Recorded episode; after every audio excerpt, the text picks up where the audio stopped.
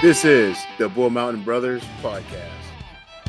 Does it classify you as an adult to own an umbrella? What's the other one you use? Grubhub or something? But no, you're not getting a free hoodie. And now he's the yawn guy. This is the BMB Network, and you are listening to the 53rd podcast of the Bull Mountain Brothers. What's up, boys? He's definitely thinking about those intros because he hasn't got the number wrong a single time in the last four No, it's funny episodes. because I can never remember what the number is. I can't wait to just continue a podcast for the next five years where you guys just talk shit about my intro every fucking episode. This is episode. episode 1492. oh wow, really did the in- intro? Do you Season guys- 12. Do you guys like the season thing though? I like it. I, I like do I like running it. it. Kind of it makes it easier. well, do you remember? Do you do you remember now? This is like going back to like oh, gee, December days. times. like. Do you remember that conversation we had? I think it was like episode three. I probably wrong because I never remember episode numbers, but where we were talking about, do you like TV shows that have remember this. consecutive? Do you remember that? oh yeah. Cons- like where a TV show like episode two gives you details for episode 15 you know like where it's not like every episode is just totally different and it's kind of cool i like because i like tv shows like that so i like what we're doing you know it's like Well, uh, I think it's funny is like we're posting the podcast. Like this will be episode f- five for the year. yeah. well, Guys, I have yeah. to look this up. I can't be wrong. Give me five seconds. So I have two posted. like let the lookup posted, guy do it come on I have four. To yeah, do. Jamie. Uh, This might be seven. I'm not sure because I know what it is. All right, bear with me. Bear with me.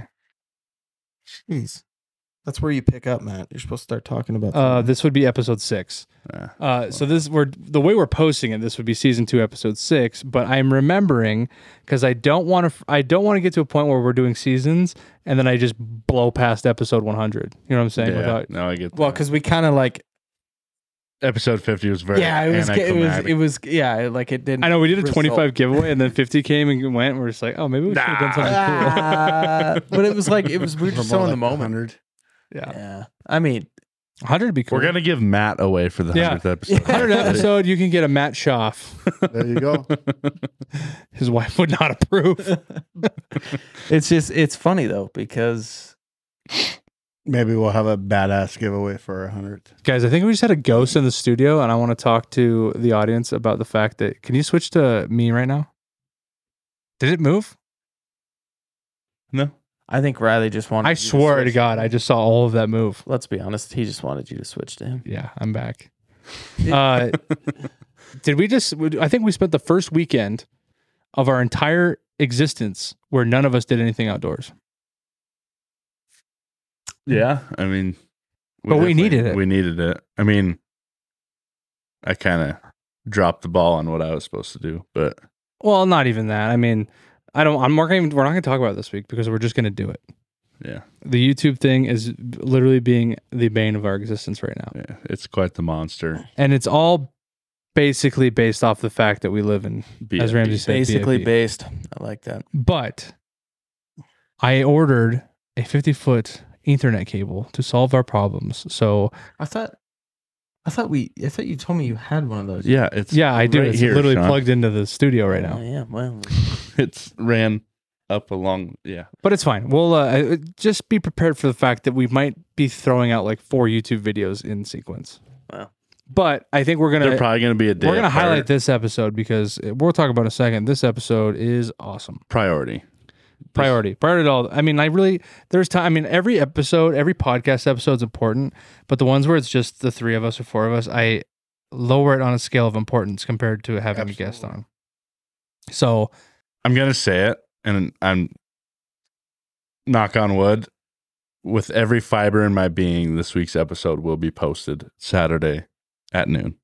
hold ramsey to that standard Okay. everyone I, I i we have to stop talking about it i feel like it's jinxing us the more we talk Dude, about shit I'm, like not- this I'm knocking on wood. dude. okay we're not gonna when we're done talking about it though but i do want to talk about the weekend thing and why we didn't do anything this weekend outdoors we kind of just took a consensus that we need to take a break from that because march is going to be crazy Yeah, Mark. Ramsey and I are going steelhead fishing. We're going to California with Matt. We're going to go deep sea fishing. Lots of crazy things are happening in March. And when I this was the first weekend of this year I wasn't fishing. The first one. Really? Yeah. I, I look back and I was like, holy shit, I've been a lucky I've been a lucky SOB. Yeah. My house has been quite neglected for two months. Oh, yeah. So we had to stay home and do some some homework and mom's probably getting Homework. real tired of having five dogs at her house. yes, I that is that is true. what were you gonna say there, Shawnee boy? I said uh, homework. Do you know what's really awesome? Is Sean ordered a new mic yesterday. Sean did order a new mic. I Can we, did. let's highlight. Uh, switch we to need Sean, to please. highlight that big time. Can we switch to Sean, please? We're gonna switch this all because we're all talking. Look at look at this thing. This thing is forever going to die in a hole. It is So if- not. It's not going to forever die because it's going to be a guest mic. Yeah, true. We need guest mic. We're actually Okay. I don't even know. I hate that thing so much. It might not even be. No, the only reason for the listeners out there, the reason that they don't like this, these three have the same mics because they really like each other. Um. Anyway, because they're good quality mics. my mic requires that mixer over there to give it power versus their three. Okay. So I just wanted to be a follower in this sense. And what was that over there? I was trying to get a trash chant and and, and out here, Yeah. but no one would chant Yeah, with me. good, Uh, good. Trash. But anyway, yes. No. So now I did order a mic so we can all be super cool. I mean, do I sound better? Wait, You sound awful Do right I, now. you Quit. sounded awesome when you were on mine. do I sound better in this yeah, one? one Oh hundred. yeah. you guys are so full of shit. You're so full of shit. We'll Comment down below if Comment Sean's down mic below. sucks. Hashtag. Wow. Okay. Well, call me It's, out. it's very weird to think that this is the beginning of a podcast after just doing a podcast. Yeah, we uh we just got done with an interview, our first Zoom interview. Um, lots of trial and error went into that. Lots of well, I lost Did some we hair talk- because of that. we did talk last we week. We talked about, about it. Yeah. With uh, technical or it. that was pretty much the basis of our technological. episode. Yeah, Close. It, it was uh, it was rough. Even the, the we uh we got him in tonight too and had no video. It was We- opposite. we It had was no awful. video. I was- we were all having flashbacks of last week. Yeah, choppers overhead. Yeah, no, it was kind of like I Down all of us kind of went through the whole Yeah, thing. he's really again. stretching for the Vietnam flashback. and over he here. didn't understand the movie reference I put into this too. Like it's just crazy. Tropic Thunder. No, No. Oh, we're talking about the river runs through it. please, please, just everybody So- who's listening, note that that Riley. uh Send a DVD. Yeah, What is please. this? He Nineteen did fifty. not know my reference to a movie. Well, we don't have nothing. Is that better. weird? Yeah. Is okay. Let me ask you. Is that weird that we're like doing Yeah, this can intro? you can you get the DVD and we'll watch it at camp? yeah. Thank you. Wait, Fine. We No. have the DVD. I No. do remember my uncle Roger was in that movie. Yeah. Okay, I do remember they're like walking. There's like a car going down the street, and he's walking up the sidewalk, and there's Correct. square buildings. Do you know who the actor was? Uh, Matt Damon. Oh my I'm god! not sure which actor. And you that's guys an want to make insult fun about Grubhub on me? I know. Top Matt five. Damon, the star of A River Runs Can, I, can, It. can you give me five chances was here to guess? Yeah, five chances. Go. he was also in uh, Legends of the Fall. Brad Pitt. Yep. Yeah. Wow, that was. I mean, Come on, I How I the hell was. did you get Brad Pitt and Matt Damon screwed up? they're the same person, aren't they? In to. Oh uh, my What? god! No, name, no, no, name, no, no, no, no, no. Name one movie that they're in together. Go. Thor? Both Thors. I think there's more than two. I'm talking a full movie, not like a fuck. Like but a- that's the joke, is that No. they look alike. give me a s- movie that both of them are in Troy. right now. No. Troy, No. I'm just saying movies. I know Brad. Seriously, Pitt's you can't think of one? Uh the Hollywood one. Nope, that's not them. That's one. Can I get can I get some hints here? Okay, it's uh, Can you what also is stop the deep big throating your bo- mic? what is the big body of water that surrounds every landmass in the world? There's multiple, multiple. There's actually quite a few. Of I them. just want you to know that I had the most hilarious clapback joke. and I just can't say it because it's too vulgar. Okay, well, I'm giving you a hint here. Pacific oh, Rim. you really got No, it. what is the body of water called that borders the Yellowstone? west coast? Yellowstone What is the what is how how else can I say this? I don't know. What what is the the Pacific River. no? No, The Atlantic Salt Ocean. water. Okay, what's the second word you just said? Ocean. Okay, now name me a movie. That, 11. Okay, there you go. Perfect. I've never Wow. seen it. I just know Are of you it. kidding me? Oh Hey, my listen. god, we we are having fucking movie day. Are you serious? Listen, I only know that because I would do a lot of trivia. I love trivia. Clearly, you're terrible at movie trivia. you are Yeah. not one. Give me for sports, though. bad Give Give me trivia. uh, you me outside of in in movie trivia. we should talk trivia. about I- ducks. Doug's, yeah. then Sean's out. you give me movie trivia, and I I will not lose. Promise. Mm. Okay, name the movie. Name Zach Galifianakis's first movie that he appeared in. Zach Galifianakis' first movie, Yeah. first famous movie would be Yes. The Hangover. Nope, No. false. Oh, uh, due date No. False. That was after, buddy. after. Do you know what it is? Zach Galifianakis? Out cold, Out Cold. motherfucker. You've never seen he Out did Cold? not get And famous from Out Cold. Oh, Gonna, I didn't say he got famous from it. I That's said it what I was his said. first the good first movie. famous movie would be He had a, he had a main Due role Date, in it. He had a, ma- Hangover, he had a yeah. main role in It it. was Hangover, then Due Date, I think. no due date was before because that was like Downey. That was Downey's like cocaine. Welcome to the Bull Mountain Oh, Brothers so- Outdoor yeah. Podcast. Uh, anyway, yes, so yes, on the on the podcast tonight, I did not know the movie that was 100. percent this is what I was gonna ask you. Do you guys think it's weird that we're like doing this intro before we introduce this guest, but we like are And it- talking about what we talked about? Because No, I think it's cool. How many 'Cause it- podcasts do you think do that? That I haven't seen one that does that. Uh, Pardon My Take does it. Um, the number one sports podcast in the world. Bull Um, Mountain Brothers not affiliated with Pardon My Take podcast. and Barstool Sports. uh, I don't know. It's just a new way to. I the only way I could think of doing it without making him listen to this BS for 30 minutes. I guess we could have him call in, but like later on. It was the only way. started No, an I, I like the way this is going. I like it too. It's a cool thing about like we can look back on it right now and be like, I think it went very well. I think it like was, this. I like this. Eh, and we can get people like interested in like it's about fly fishing. We're gonna tell you that right now. If you want to hear a bunch of awesome information, stay tuned for the last hour and ten minutes of this podcast because we talked to. Um, and I'm not gonna. I'm gonna. I already introduced him when we do the interview, so I'm not gonna introduce him right now. So I'm not gonna. I want to keep it a We're gonna build Mystery. climax. A mystery. Matt looked like he had something very important to say. story. It's you know what I really like. Uh, I don't like the smile. I don't like the smile. No, no, something no, no, terrible's no. coming I out. like this way because guess what? Riley gets gets his his his multiple strokes out with the guest on the on on the screen. So yeah, I'm warmed fun. up now. I'm ready to podcast for the next two hours. Yeah, no, you're not. No, How many times did I do my intro tonight, boys? Once. There's How many times did I intro the guest? Once. There's currently a winter storm outside, so Yeah, we need to leave. It's awful. um, but yeah, it's it's cool. I am. That was a I- fun super podcast. good. That was super a really good good in- interview. I think I think that anytime we get to bring anyone into our atmosphere, it's fun. You know, whether they're in here on the couch or they're And and he shares a lot of our same values too. yeah yeah. I think I think that we really could co- connect on a lot. We've had a lot of people getting involved with us lately that like really just mesh well with us. Is that a is that Can a we talk about the most recent version of that or no? do we should keep that a secret? Build till we drop it? anticipation. I think we keep it a secret till we drop Okay. it. Okay. And then I, that person that we're going to discreetly talk about, um, I'd love to have him on a podcast someday. Yeah. Oh, for sure. Yeah. But um, yeah, we got some. It's Matt Damon, crazy- by the way. Yeah, it's, it's, it's Matt Damon, not Brad Pitt.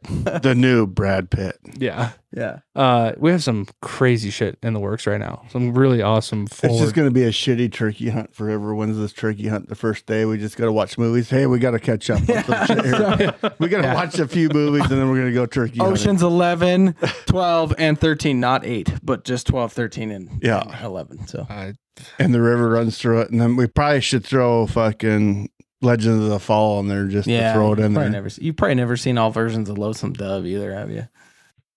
Oh, fuck. no. This this turkey hunter is fuck. guys, We're gonna I have to reserve guys- a different weekend at the ranch to watch all these movies. You know what's funny? is There's two- Riley Riley claims that he's a Marvel fan, and I don't Huge. believe him. Oh, th- th- they're in Thor.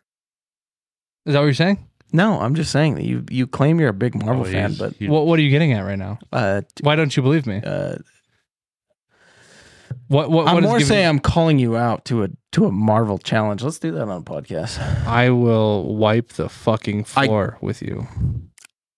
I'll bet you a hundred dollars. What's what's uh what's uh Bruce Banner's butler's name? I Bruce Banner that- I just doesn't have a that up. I butler. just made that up.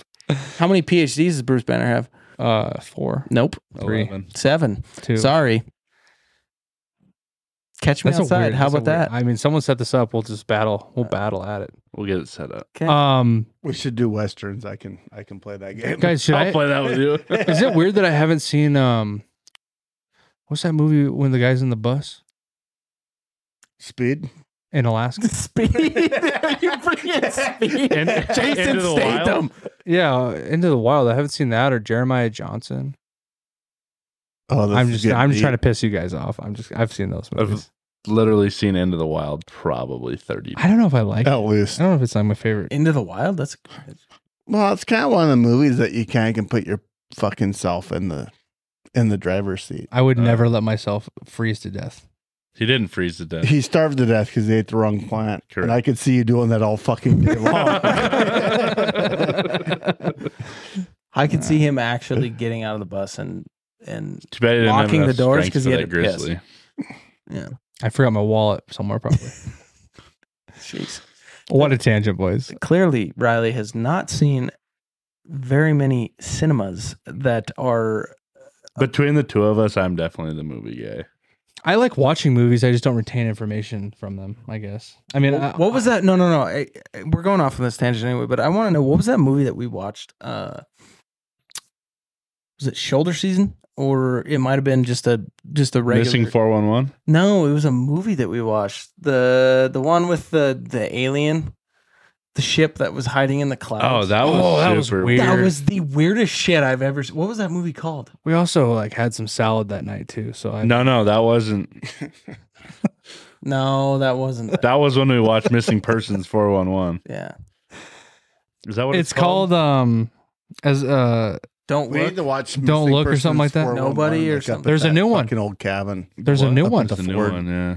I know, but we need to watch it at the cabin, uh, That- up on hard top pass. of the hill. I'm definitely in the not doing Ranger. that. I'll Hard do it pass. with you. Were you with us? With the Was, was that lights. Turkey Hunt last Oh, year when yeah. he shut the lights off on us? You boys want to dance with the devil? Blows the fuse so you can't turn the lights on at all. Yeah, that was terrifying. Um, yeah, should that was take- a weird movie. Oh, That was- did you guys see that? where the, it was the like an window. alien ship and then like ended up like trying to eat the people. it was a- like horses. It was really into horses. It was weird. yeah, it was the. Fuck! I am so glad I missed that day. It Oh, was, it- No, I mean you we had a probably good time it. and we ate a lot of food. We were really hungry that night. Um, Different night. sorry. Um, but yeah, I Sean ate an entire thing. of guys, we have to get off movies. We we cannot keep going on the movie. Sorry, guys. Um, but yeah, this interview was a lot of fun. I, I can't get back into talking about this. This too much. This movies. Um, we'll see how this goes. We have lined up like four of these for this first six months of the year. Four Zoom interviews, I believe. Um, hopefully they go Maybe good. Five. Four for sure. Yeah. Yeah. Um which is might be a benefit to us too, especially when hunting season comes around because there might be an opportunity where um like Matt and I need to call in when we're out or you guys might need to call in from the mountains or something like that. Might be a benefit, we'll see. But for these people that don't live in Montana, this is like the biggest venue that we can take. I think. it- I think it would be kind of cool for one of the four of us to call in because, like, it, it'd be different. But live from upstairs. I mean, you know, you know what I mean. Though, like, if some one of us can't be here, that'd be kind of cool because, like, we still all I would have the tried when I was in California, but there was just like No service. I would have had to drive 30 miles just to do it. That's a hop and a skip. Well, not when you don't have a vehicle. I had to walk. True. Well, that would. We had a semi that was hooked to the race trailer, and then we had the race truck, which is not street legal. Anyways. You just had to find high ground. There's no high ground. There's a lake bed. Um D- I'm Uh, lost. uh, I'm so d- lost. Uh, This is this is taking the wildest tangent. Let's just roll into it. yeah. Let's uh let's head into the interview. Um, there's going to be some social media stuff going on after this interview. We're not going to tell you what what he what our buddy drops for us. If you keep active on all of our other social medias. Probably by the time you hear this, you'll see it there. Yeah, so check out make sure to check out our stuff. There's some cool things for the audience that are going to be available after this drops. Promo. promo codes. Yeah. Yep. So listen for those. Um, give us some good feedback uh, if you can, whether it's on Facebook, Instagram, anything like that. Let us know if this is a style that you guys like because it's a better way for us to to really get some more people in here. And uh, so yeah, give us some feedback. Let us know how it went. You know, and we've always said this. We've had this. We've ended podcasts, which this is the intro, so it's weird. But uh, I'm just gonna say this now that like when we've said we've had big things coming, I promise you the stuff that we're getting into There's more weight behind it this time than any now other time. is is huge, and definitely stay tuned with us. I think what Sean's saying is like stay engaged in what we got going on because there's a lot of opportunities for you as a listener, um, as well as like we're really trying to do as much work as we can with some. We want to give back as much as we possibly can. I mean, there's so many people that got us to where we're at right now. To give back to you guys as an audience is amazing, and also give back to the community. You know, like working with Starlight, which is a foundation that Matt brought under the table. We're working with them for the turkey hunt. We're working on some uh, I don't know what I can't remember what point of this podcast I mentioned it, but we're working on some fundraise some some local fundraisers soon too that will drop on here, uh, probably next week.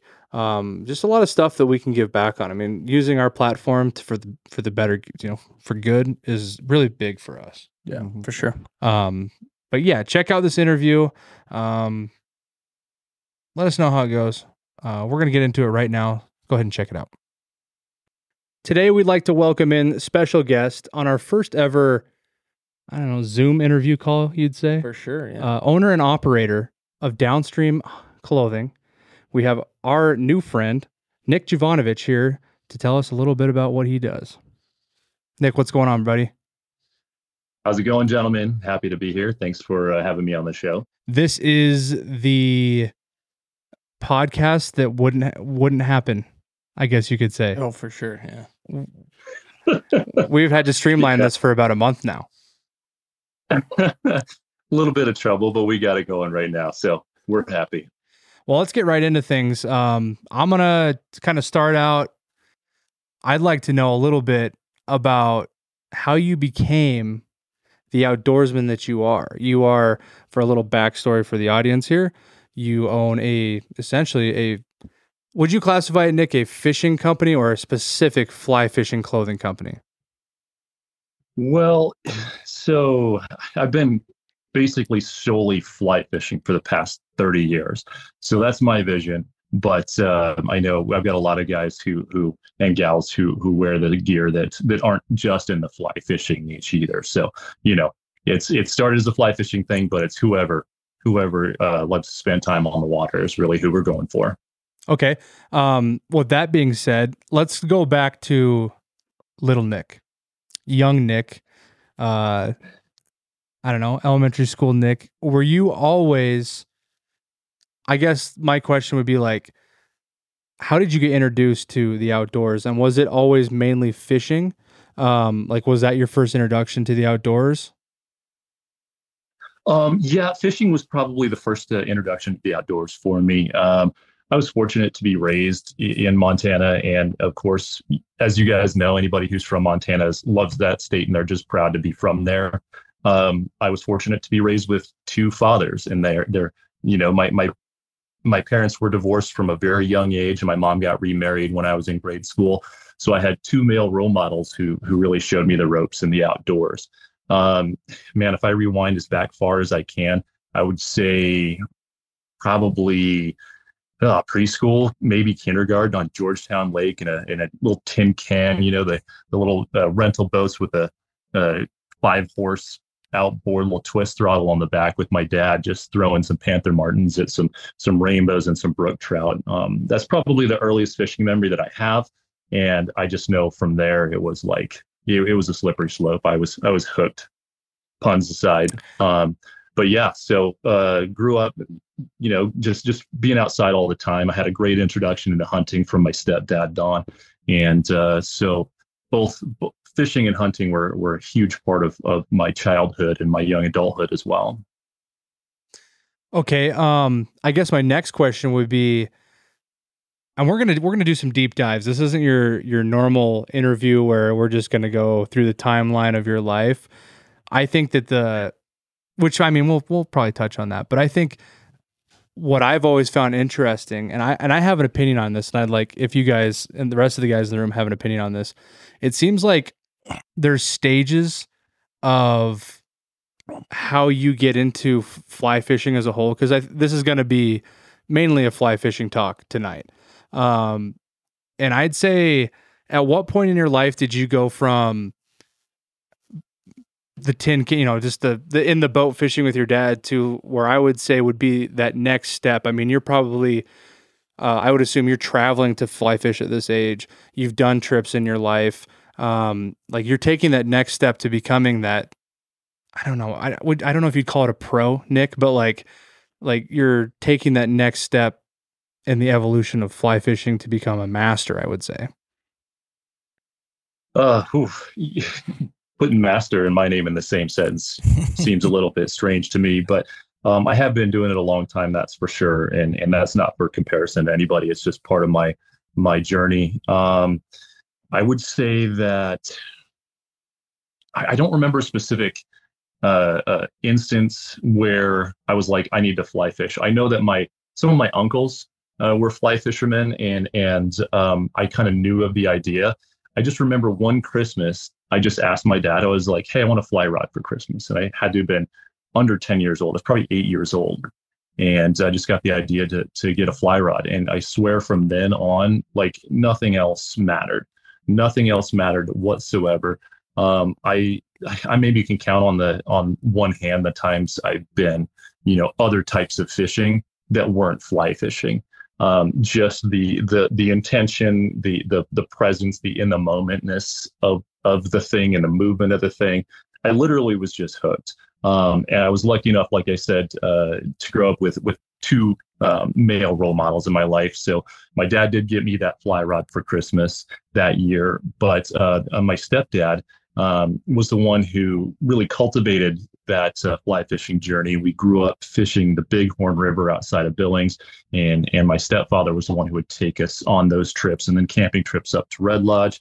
You know, um, fishing for little brookies up in those mountain streams, and um, yeah, it was just the, that's kind of the, the the the genesis of the thing, and it's just really become um, almost a, a religion for me, to be honest um, from that moment forward. It was just a, a, a practice of, of, of, of, from that beginning. It's just kind of uh, an evolution of, of, trying new things and moving into new places and, and traveling to new new places. And and um, for me, it's just never been like an escape uh, uh, from anything. It's just it's it's part of of who I am, and I don't really know how else to explain it and that might sound a little out there to some people or or or a little bit goofy to some people but it's just it's just part of my DNA um, so basically, like a question I like to ask a lot of people too about this when they get this passionate into a certain um, style of the outdoors. Um, trial and error is a huge factor in what you love to do within that outdoor activity versus you know what is kind of not your cup of tea in a sense um, have you found anything that is just absolute like style of fly fishing or species to to target i mean that is just totally taking the tail of the tape and you'll do that every time as your go-to? Oh man, you know, that is such a good question. And I do have, I would say that there are some some specific uh, species that I think are, are my favorites to target. And I try not to take for granted the fact that we live in such a great area. I'm in Boise, Idaho now. Um, and I travel back and forth between Montana, where I work in the summer, and the uh, uh, Boise area or all of Idaho and all of Montana for that matter um, in pursuit of trout. And when most people think of fly fishing, you think of that kind of purist uh, trout fishing thing, and, and that will always be the the foundation of what I do. But there is a, an evolution into like uh, other things like uh, pike, muskie, and even saltwater fishing. That's just just like the next step.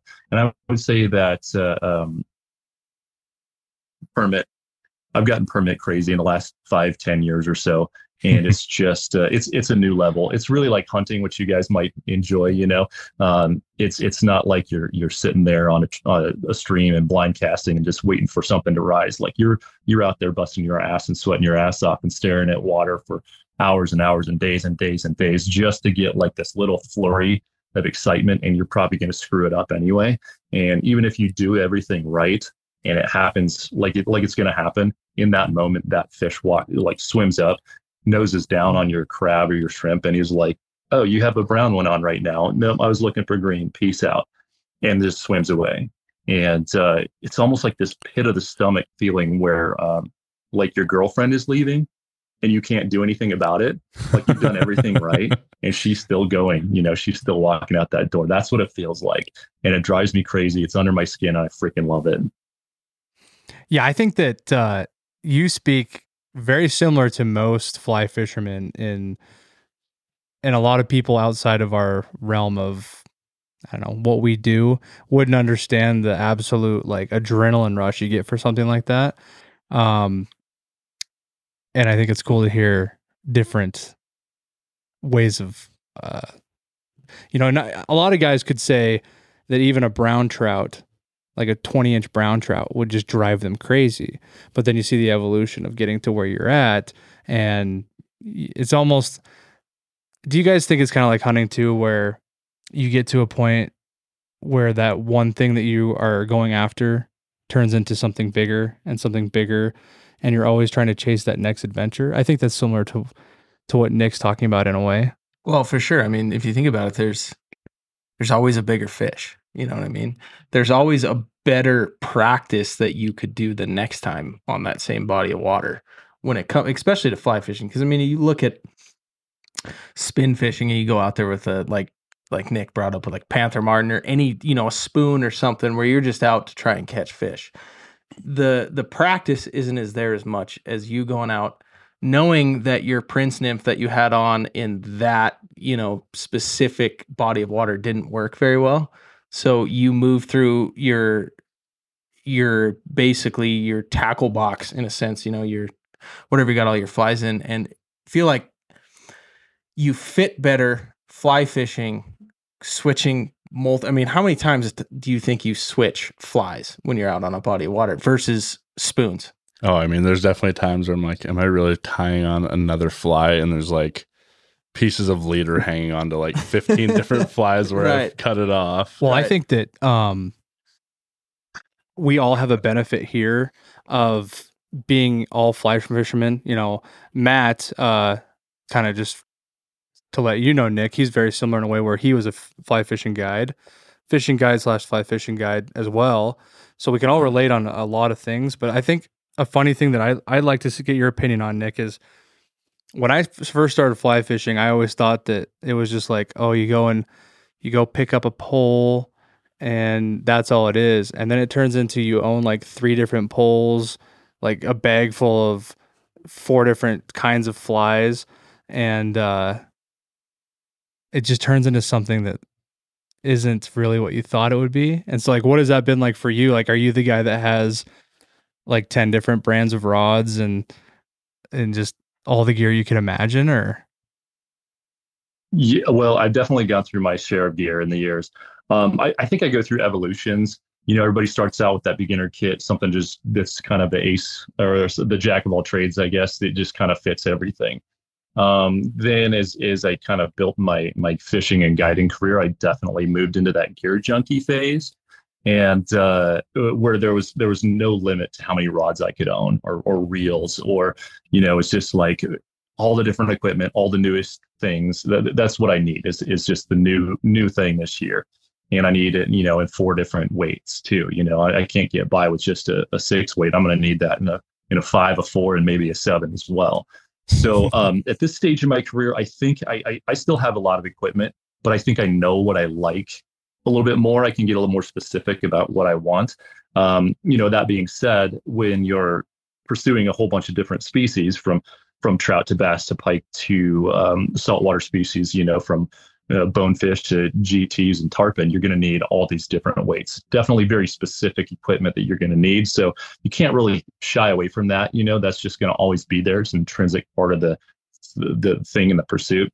So um, it, it would be pretty tragic if I brought my six weight trout rod out and tried to fish some uh, Florida tarpon. Um, I don't think that would work out well for anybody. So um, I, I have a lot of gear, but I, I think I've I've honed in on what I like and what I want and what I need and uh, I'll replace it here and there as, as new technology comes out. But um, yeah, I do. I like a lot of different things from a lot of different companies. I tend to not like you know a whole product line from every com- one specific company. I like to pick and choose because I think they do some things well and and they do some things not so well. So that's kind of my personal um, philosophy or mo at least at this time on that. Um, I'd like to know because you just brought up the fact that you're a fishing guide, and I don't know if we had mentioned that yet. Um, what got you into that atmosphere? I mean, that's totally different than, uh, um, you know, we introduced you as uh, owning a clothing line, which we'll get to, but uh, like uh, fishing guide in itself, like what what got you into that, and and where have you gone with that adventure? Uh, you know, that's pretty. That, that's a really fun story too. So, um, yeah, when you grow up in Montana, um, I loved the outdoors, like we've already hit on. You know, uh, you can kind of take it for granted after a while. We're talking post uh, my post collegiate career, so I graduated from from MSU in Billings there, and and uh, you're surrounded by mountains and rivers. I grew up hunting and fishing, like we've already talked about, and and so it just wasn't really um, my life's pursuit at that moment. I needed to go out and experience some life. So I moved to, to Southern California, um, got a bigger city experience, uh, had some fun, had some downtimes. Um, point of the story is that while I was there, um, I kind of was moving up a corporate ladder in, in a pretty well known uh, sporting good uh, store.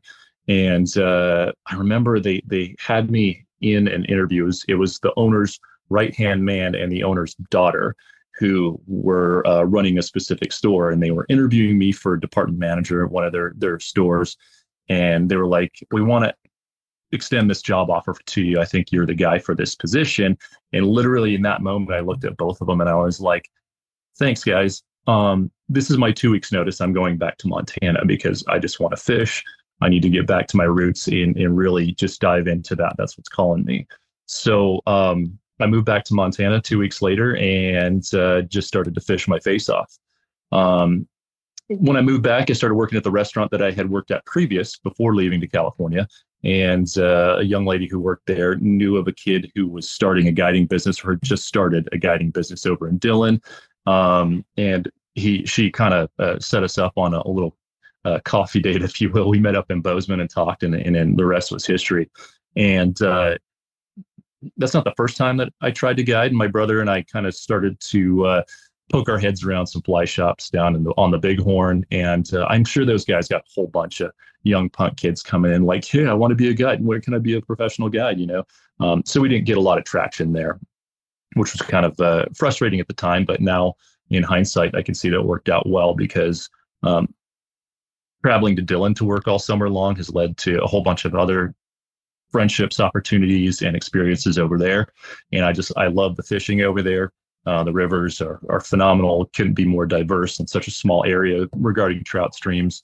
And uh, yeah, so that's been about uh, but a decade and a half now since since that started. So um, it's been a good run, and I've enjoyed every moment of it.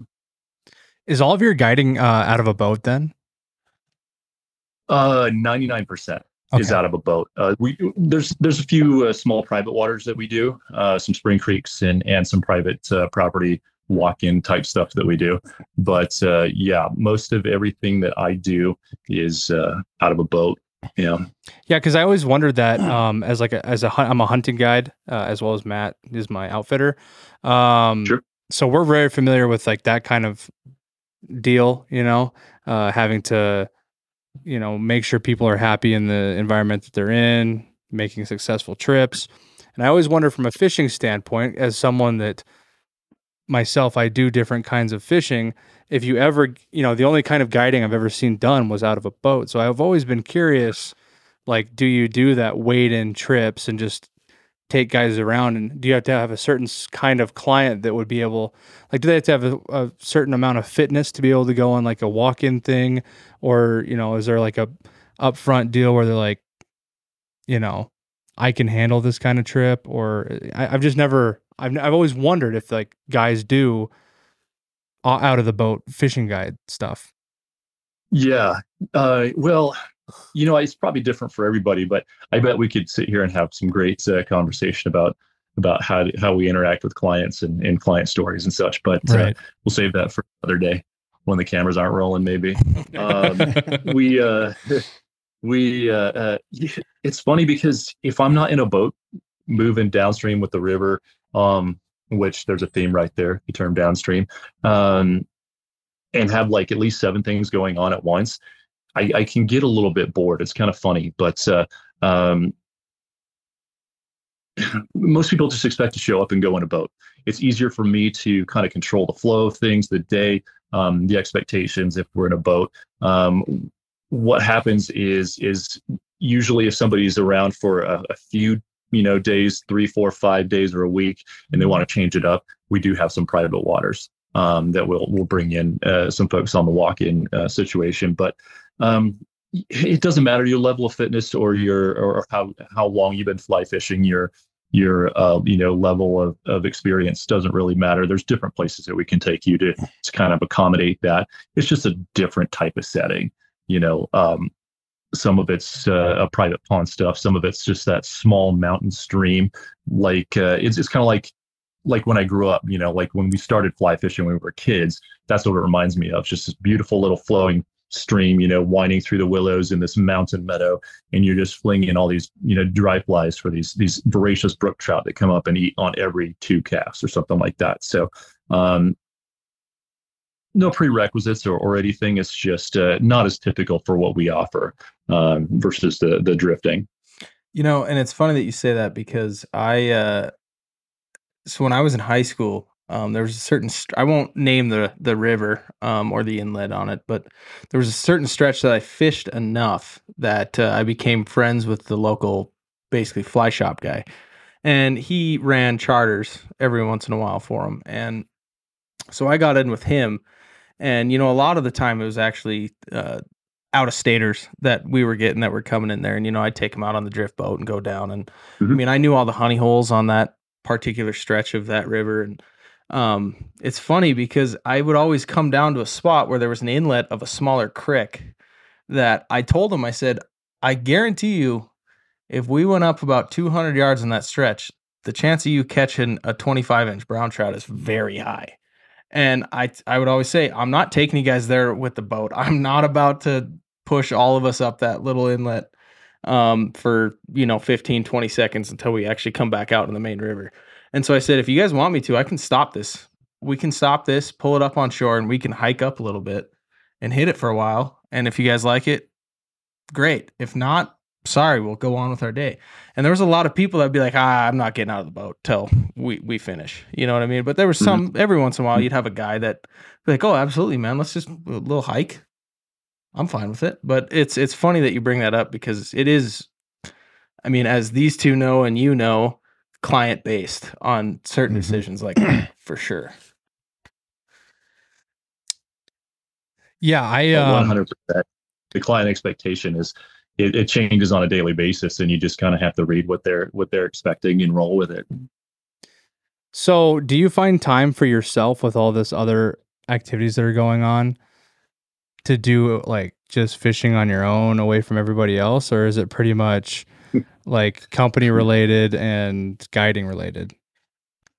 Uh, you know, that's a great question because I feel like this newest evolution of of my life and what I'm doing is trying to find that balance. And there is no such thing as balance because to me that would, you know, that denotes a 50-50 um uh you know personal fishing versus company fishing or or you know work and play whatever that is and, and so the balance the the the ratios different for different people and i would say it's even different for me at different times i have times where i just have to put my head down and grind and and you know i don't get out on the water for two two and a half weeks and and that feels like a long time um and then there are, are stretches when of course you know i'm working in the summer i'm out there every day um, or if I'm back home here in the in the off seasons, I'm I'm still getting out, you know, two three times a week uh, for myself. So it it just depends on what the season's bringing me, and um, You know, right now, winter fishing around here in Boise is, is decent. It just depends on the weather, um, but it's kind of put your head down and grind time. You know, we've got uh, work projects coming up, spring's coming up. You know, uh, shops are expecting some things, and uh, it's the end of my kids' hockey season too, which takes a freak ton of time as well. I Right. mean, uh, there there are times when I'm not doing any fishing, and there are times when I'm doing a hell of a lot of fishing. I get that. Well, I guess we're gonna keep we're gonna quit prolonging the elephant in the room of really what you do, and a big reason. I mean, obviously, I'd say I've known. It's weird to say like known of you, like you're like a celebrity or something, but um, you being brothers with one of my best friends, really f- best friend of the podcast, Josh. Um, I've been able to watch really your I would assume this is a dream of yours, a big passion project for you from when you started to where it's at now. Um, you are the owner and operator for Downstream Fishing Clothing. How did that all start about? Like, how did, like, are you doing that? Well, answer that question. Then I have a couple more questions, but uh, how did that get started? yeah. Uh, ask as many follow up questions as you like. Um, you know, I've, I have, I think that, again, I, I, referenced kind of my new iteration of, of how my life is supposed to go right now. And I'm, I'm trying to be very intentional with, with what I do with my time and, and, and what speaks to me. And part of that is just, you know, taking time to get clear and, and listen to um, nudges that, that you might be getting, what some call it intuition or uh, whispers from God or, or whatever you want to call it. Um, I, I was just quiet one day and, and I was just kind of, uh, I, I was looking for the, I, I knew something was about to come through me. Um, I'm an artist as well. I have an art degree. I've always been designing. I love design. Um, I like clothing. I do like fashion, which sounds kind of weird to say for uh, a, a, a guy who's outdoorsy, not quite as burly as you guys, but I can hold my own sometimes if I need to, you know. But uh, I do, I do like clothes, and and I just remember looking around and, and not really, I, I couldn't find anything that I really liked. I really, I really couldn't, you know. So I just wanted to design some some fishing T-shirts, and that's kind of how it started. Um, it's just an outlet for my creativity. Um, ag- again, one of my earliest passions is, is art. So art and fishing come together, and I start designing things, and uh, it, it, it just grew out of that. Um, as far as its tech clothing, uh, like sun hoodies or, or, or layering pieces or, or things like that, I just again, there's some great companies out there. I just never really fit with with what they were putting out. I liked some of it. I didn't like some of it. Some of the fits weren't great for me. Others were better. I just didn't like the style. I didn't fit in a box um, for the the the style or the uh, uh, uh, kind of image of the company. And so I just said, to hell with it. I'm just doing my own. And that's literally how it started. Um, yeah. And, and I just took a deep dive into how, how to get it done.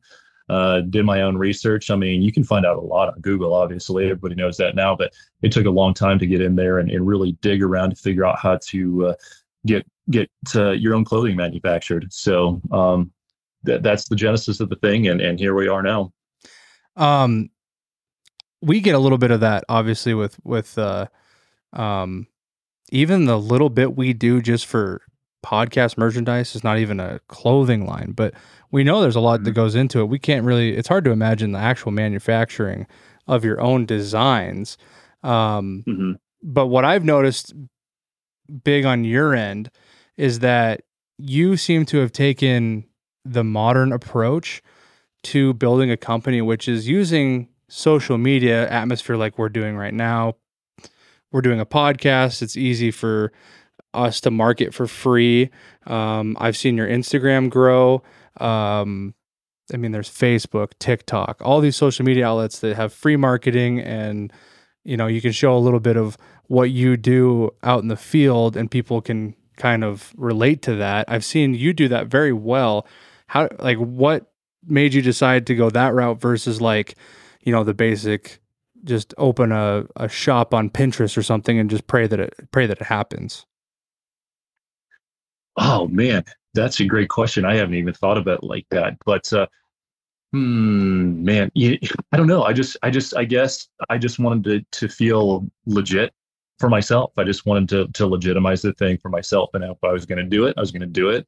And that's that. So, um, the Pinterest thing kind of, it, it was, it was an idea that was in the mix, you know, at the beginning, it seemed easier. It seemed like, um, you know, a lot of creatives can get on there and just start selling merch right away but it just didn't seem like the right fit. If I was going to do it, I was going to do it uh, fully and, and, go all in. So, um, you know, shy of opening a brick and mortar shop or a store for myself, uh, I feel like I have gone all in.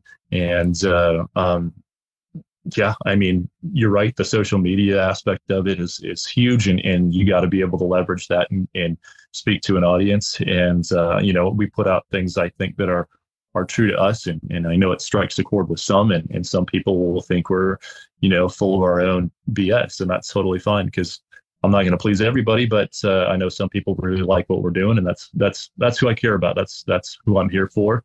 Um, you know, we're trying to do something that's a little bit different. We don't want to look like everybody else. Uh, everybody's welcome, but if if it's not for you, that's fine. Um, but yeah, I just, you know, I just uh, if we were going to do it, I was going to do it, and that's it. Well, I think that's the most important thing. And I think we can relate a little bit on that too. Is like totally. You almost have to. It's not like you're. They said the old saying, which isn't really related to what I'm trying to say, but it's it'll make sense here in a second. Like the fake it till you make it kind of deal. But I'm not saying we fake it. I'm just saying like you act like you. We try to act like we've been there, and it makes makes it feel like, um, I don't know. If you just in, engulf yourself in the into the process, it seems like things start to fall into line. Makes makes decisions a lot easier. If you think about it, like if you put yourself in that scenario, like like you said, fake it till you make it. Like it is it is honestly true within business because if you truly act and care for the passion of what business you're trying to grow, those decisions you make, even though you might not know everything 100%, are still better than you know you just come up with something on the fly and making it work. You know, yeah, or making it look like you don't know what you're doing at exactly. all. Exactly. Yeah, or definitely like he said he wanted to do it full in. It's like if you wanted it done right, go and do it yourself. I mean, people talk about that all the time. Yeah. yeah. You're going to, if you're going full in, you're not going to just put your feet in the water, you know, you're diving in head first. Right. So what is downstream? What is the, what does downstream look like right now? What is, what are you guys working on and like what is your everyday presence in the company? My everyday presence right now is basically everything. It's it's a small company so you know i hire out jobs as i need. Um, we have some some team members and some reps that are out on social media doing their thing plugging the the, the product. But basically what i am uh, in charge of is is product design and marketing. And to me you know you can the, the product design is, is huge because i'm an, like i said i'm, a, I'm an artist designer uh, at heart and, and that's what i love to do. And that's the the foundation of the thing. But then on you know you, you, you can have great stuff and a great product and and uh, sell to nobody if you can't market. And that's that's kind of where the magic happens. And and i'm learning that too. And and um i i, I am admittedly not the, the best marketer in the world, but it's a game that that if you're going to win in, in this kind of a situation, you're going to have to to learn and master. And I'm trying to own that as best I can right now too. It's a, a learning curve for me. Um, I I would definitely say I'm I'm more of an introvert. Um, I, I prefer to keep to myself if if possible. And that, this breaks you out of that shell. You got to kind of you know talk to people. You got to connect with people. You have to uh, put out those those uh, uh, bigger you know feelings and emotions and and, and your morals and and your uh, you know the, what you stand on the ground you stand on and put that out for everybody to kind of to accept or or to not accept. And and that's kind of um, a little bit nerve wracking for me sometimes but you know it's just got to be done. And that's again you know to your fake it till you make it conversation I, I think you're you're right at the beginning. You just don't know very much. And I think it's really important to have confidence and, and move forward. Otherwise, you're just not going to move, you know, anything. You know, what, you, a lot of people just don't get started because they don't know where to start. They don't have the confidence. So you have to, uh, uh, you know, build that, that, uh, um, or you have to stand on something. And then you, as long as I think you're open and you're, you're learn as you, as you progress, you're learning and you're honest with who you are and you own your mistakes even you know along the way you just kind of figure it out and, then all of a sudden you look back uh, five ten years later and you're like holy crap look where we are now so um, it's just you know long story short the the marketing and the design are what really what i'm working on but the marketing is, is definitely the huge thing about running running a company like this You know, it's funny that you say that. Um, I feel like putting your face on any any style of like us with the outdoor media stuff, um, you retail line, you know, your whole business is. I almost feel like at least for the four of us, we were definitely all introverts in the outdoor media category because it was kind of like Oh, for sure. Other than like posting pictures on, uh, we shot a deer or something. We posted it on social media. That was about right, as far as we went into right, the but outdoor world. but being on like full video stuff is kind of like almost like cringing to yourself a little bit. Oh, right? yeah, I like mean- after the in the beginning, you know what I mean? Even before this, looking at those videos we took, you know, while we were elk hunting this year, the first time we ever had a camera in our face, we're just like, wow, Yeah, it's tough. we don't even know how to talk on camera. but you build past that because I Oh, mean, yeah. clearly for the uh, year and a half, you know, we've been recording. You build past that, and you know, you slowly become an extrovert and this type of stuff. But it is very difficult to get to that point, um, you know, quickly. Well, and I I wonder on your end, Nic, because we we talk about this all the time, and and Sean uh, kind of makes this statement frequently about how like like how is how has he worded this before? Like we're a bunch of guys that know what we're doing, but when it comes to this, we sometimes didn't know anything, and and I guess you could kind of see and and as much as you could be prepared in certain situations, uh, and I guess we really didn't even talk about it. The reason that we say this is the podcast that's been hard to happen is it seems like every time we've tried to do something, uh, a technical issue has happened. Uh, last week we didn't have audio, so we rescheduled. Uh, we even had a little uh, video problem tonight. Uh, but I guess what I'm getting to is we keep doing trial and error with what we're doing to make it right. I mean, we started. It's really funny to look back on like the things we started on with like a twenty dollar webcam in a small room with a square table. But um, have you had those kind of things in your atmosphere with downstream where you've just had to like constantly learn and adapt to get to where you're at today? oh my gosh i mean how much time do you have uh, learning learning a manufacturing process uh, understanding fabrics understanding lead times um, understanding language barriers and and uh, uh, you know just different customs from different people you know what people mean when they say certain things if they're in uh, canada versus central america versus china or pakistan. It's it's it's unbelievable the nuance. And so things get missed you know you kind of drop the ball sometimes and it, it- sometimes it's my fault and sometimes it's not but you know as the face of the company i got to own it and it is what it is so um i think that I, I I can roll with with things pretty easily. Um, I'm pretty good at apologizing when I need to apologize, and in the end, it all works out anyway. Um, you know, we're eh, you're going to make mistakes. We all are going to make mistakes. I, it's just it's a lesson that my kids are always learning. You know, as we move along through through their uh, junior high and, and and early high school careers, it seems like that uh, kids are taught that making a mistake is bad. You know, you you you uh, um, you kind of shy away from it, and it kind of I think hinders a, a lot of people in in in their life, in, in their careers, or what their um, passions are, their their entrepreneurial uh, pursuits later in life, and you just you can't care about making mistakes. It's going to happen, and you know that you're going to learn the lesson, and, and you can apologize and, and make it right and move on, and that's we've had to do that plenty. That's for sure. Yeah, that's definitely relatable. Oh, Uh, one last question on the company as a whole. If you had a hundred different people in front of you of all shapes and sizes and from all over, what would your message to them be about what downstream is um, and why they would be interested in looking into wearing your apparel? Well, let's see. That's uh, um, I think to me that's a pretty in-depth answer, and I've been trying to work on how to get this a little more concise. And to me, when I look at it, there's a surface level, and on the surface, um, sustainability is something that we're always looking into. And sustainability is kind of a buzzword right now, and that's fine.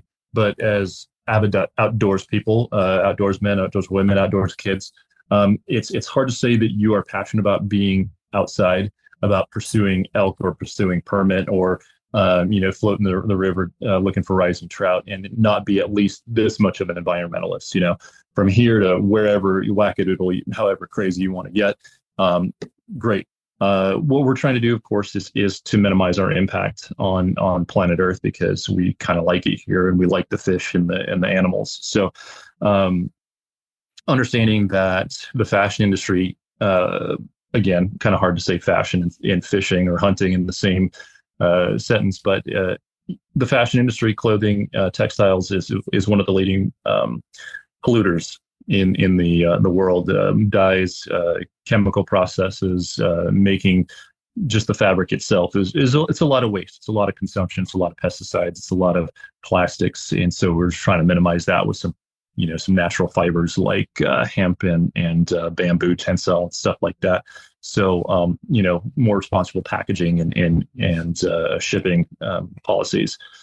Um, the other surface level thing is just the uh, the aesthetic of it. Um, you know, the, there's some other big companies out there that have their thing, and there are some things that that I still will buy from company A and company B and uh, a lot of it just doesn't work for me. I'm I just I like a, a, a, more sleek, modern, clean design, and and I can't get that from a lot of other places. So um, I might be biased, but I kind of I kind of like my artwork and my designs. So on the surface, those are the two big things. Um, but uh, really on the on the the uh, the the middle of the onion is that that downstream is kind of philosophy, and it's just kind of how I've learned to live my life in this evolution of my life, this stage of my life. I just have moved into something that's a little bit more than going out on the uh, the stream on the weekends or after work or before work to kind of escape. Um, that's that's not where I'm at, and I'm not saying that's a bad thing for anybody. Um, whenever and wherever you're spending time outside is is fantastic. I'm just in my evolution. I'm just beyond that.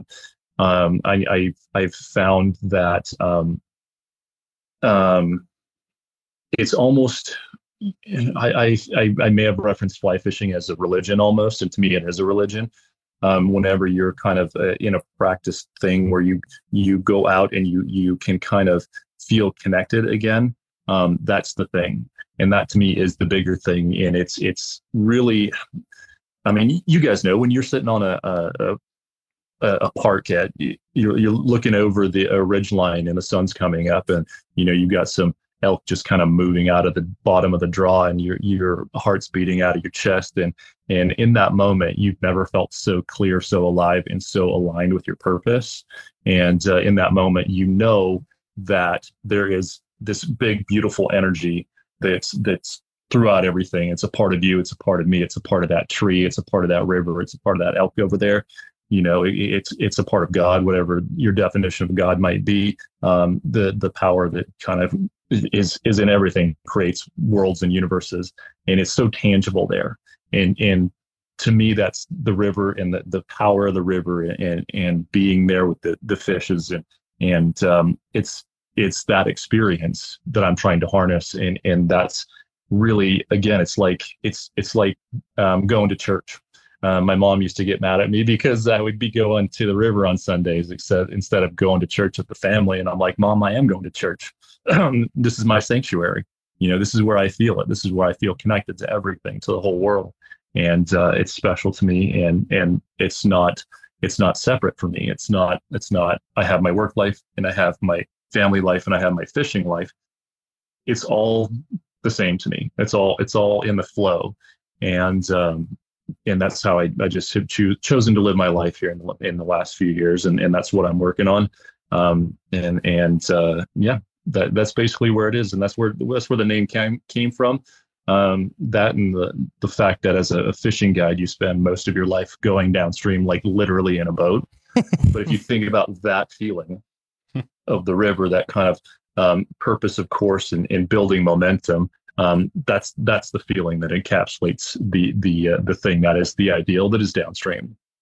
That was very well well said. I I couldn't agree more on a lot, a lot, of your of words. no, I you really encapsulate Oh, wow. That Sorry, a I was listening to a word, little bit of. Nic going on there. There's some big words out there.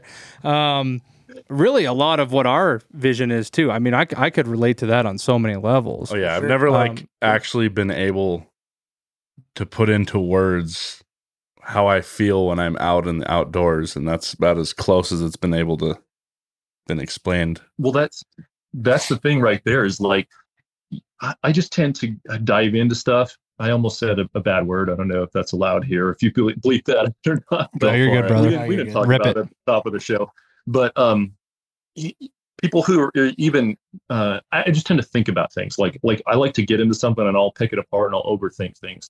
And it's a blessing and a curse right? Like your your strengths your your are are a superpower and they're also your weakness. It's like uh it's like star wars right? Like like don't underrate star wars for what it is. Like my my my strength my superpower can help me or can hinder me. And i just dive in and i really pick things apart. So whether a person is is thinking about it on that level or trying to understand it at that level or that that connectedness or that presence it doesn't matter because they all feel it when they're there. They might not have tried to put words to it or they might try they may may just want to enjoy the feeling while they're there and not you know in an office somewhere um punching a, a clock or whatever your life has you doing at, the, at that time um or in that iteration but you feel it. We all feel it. I've just thought about it a lot and i've talked about it a lot and so yeah i can go on and on about it for for how long do we have on this podcast Uh, I mean, we have a we have a no. Minimum, we, really have have no no limit. minimum requirement. there's no Um, minimum okay but we would I would like to say like thanks for coming on and giving a good representation of like the the, the great outdoorsman, you know what I'm saying? And and that's what that's a lot about what we what we really and you know Oh, talk yeah. about on here. Um we're going to is there anything that you have about your company that you want to say that we didn't ask before I get into the segment here? Um, no, you know, I think you guys really give me a lot of time to to say what I want, and I know it's been a lot for for uh, some of you will be like, oh my gosh, this guy talks forever. Oh no, Um, you've been great. But no, I, I appreciate it. I appreciate you guys letting me on here, and uh, you know, uh, just just let me uh, freestyle a little bit. All right, awesome. I, I think it's been I it's up to now it's been really a lot of fun. I, I like learning a lot about Oh, stuff yeah. like this. But so this is something we like to do a lot when we have guests on here. Um the four of us are going to not rapidly because there's a little bit of a delay in the uh the Zoom thing. This is new for us. And thanks for guinea pigging on that too. Um but what we like to do is just instead of having like more of a structure like we've had this whole time, we're just gonna rapid we're gonna ask you questions, crazy questions, probably like what's your favorite streamer or so, just fun stuff like that. And we're just gonna go around the room, and if you have something to ask us, go right ahead. But uh, this is kind of like a 15, 20 minute deal that we really enjoy doing because it kind of an- asks a lot of questions that people sometimes don't think about. So if you're ready for that, we're gonna hit. We're gonna start ripping questions. All right, you got me sweating a little bit, but let's go. All right. Um, do you want me to start, or do you guys got something right off the bat? Um, yeah, yeah, yeah, yeah. Ramsey, Ramsey's talking to me from the clouds right now. My apologies. I'm trying to direct here. yeah, yeah. We almost we, we joke all the time that we almost need like a, an employee to run this, but uh, we're we're we're we're rolling good here. Um, let's start with that question then. Um, there's three types mainly, and and I don't want to get into like salt water and stuff like that, but there is, in my eyes, the three main ways, which really I guess you could say are the three only ways, but streamer fishing, nymph fishing, dry flies. If you were on an island and gun to your head, you could only do one of those to stay alive. What is that one thing? What is your best skill? Oh man. Um, okay. I'm going to have to eliminate uh, uh, nymphing right now, only because that's you know, uh, as a guide, that's a big part of your job is staring at a bobber. Um, and even though it's probably, it, it definitely is the most effective way to to fly fish. Um, I've just had enough of that in my lifetime. Oh, so it's this is the the argument of, of dries or streamers. Who's who's the the most badass of the most badass? Um, I would probably have to say that I love streamer fishing. You get some big fish, but if I remember back to or think back to when I was a kid, what drew me into fly fishing was that that subtle trout sip that just you know watching them just come up so slowly and deliberately underneath and sit that that caddis or mayfly. Um, seeing the take, it's got to be dry fly. I'm 100% Maybe I'm aging myself. I'm dating myself a little bit. That's how we, I would say that's how we learned how to fly fish too. Oh, yeah. It was like straight up on uh From his brother. yeah, I mean I just hate to name drop Josh all the time, but that's how we literally we literally learned on a, a Walmart rod, The combo kit. the th- like the $30 Walmart rod out at the local lake in Billings and it was catching like 4-inch bass on uh elk hair caddis. Just a classic way to start, right? that that's 100% that is absolutely classic and i think that's a lot of people's experience is just some you know some some four to six inch fish on a, a random dry fly that you have no idea what you're doing it's just you throw it out there you see it floating and a fish takes it you can't get any more fun than that Oh, yeah. We're going are we going clockwise here or random? I'm just gonna I'm gonna throw one out right now. All right. Okay, so now that you just pulled that that uh, dry fly conversation, if you could only put one dry fly in your box to go fishing with, what are you picking? Dude um i would say am i still on an island? Am i trying to feed myself? Yeah, you're stuck yeah, on this yeah, island for you're the for the remainder of tonight. uh you know if i'm on an island i would say i mean i don't want to get picky on this like how many sizes do i get? Do i get different colors? Um i would say let's go uh, let's go chubby chernobyl that's just it, it's a dumb looking fly and it catches a lot of fish and you can get them on a lot of sizes colors and shapes and and so yeah Wow. we'll do that I like that. I like being I like him being able to just rip rip it. I do, I do, I know. I have that with the streamer. Uh, once I once I uh, learned how to use like like the, the sculpin or like the mat the most amazing fly to have in your box. I can't. I can go to any river and catch a freaking fish on a sculpin imitation. I swear to God, it's like my favorite thing to have. That's fantastic and it's an underrated uh, uh, way to catch fish too i don't think a lot of people know what sculpin is but if you don't you should definitely go look it up Oh, yeah. All right. All right. I got a good one. Oh, for you. Ramsey's got one. Yeah. All right. Hands down, favorite fish to catch on a fly rod. oh permit 100% How many times have you fished for permit in your life? Uh, how many times? Gosh, I don't know. I mean, like, are we counting days or trips or, or, you know, because we'll go days and days Have without you s- catching a permit for sure. So you've spent a lot of time catching permit then, more than the average Joe. Uh, I would say in the middle somewhere. Okay. I would like to do more, but I've done more than my fair share. I like that. I like that. That's experience that we can't we can't relate on that. No. So I'm going to ask you a question for this. I want to. I got to have a preliminary answer before I ask you this one, and I'll let somebody go after I ask this preliminary question. But you've This seen is a the- group. This is a group question. Not not totally, but I just want to get some background before I ask him this. What have you you've seen the movie River Runs Through It, right? Um, which one? A River Runs Through It. Have you seen that movie? I'm just giving you shit, man. Who hasn't? I mean, okay. So which brother do you resemble the most? Norman or Paul? Oh, Norman. really? Norman. Yeah, I would say Norman. Everybody wants to be Paul. I want to be Paul, but uh, I think he's a little more uh, carefree than I am. Okay. I, I would say Norman. Yeah. That's a. I, I would assume that most be people, boring. most people would say Paul because they Oh, yeah. want to be the you know the cooler Hellraiser type guy. Is this reference just Yeah, going over your head cool, right man. now, Riley? I've never Yeah. seen it. Riley? Never seen that movie?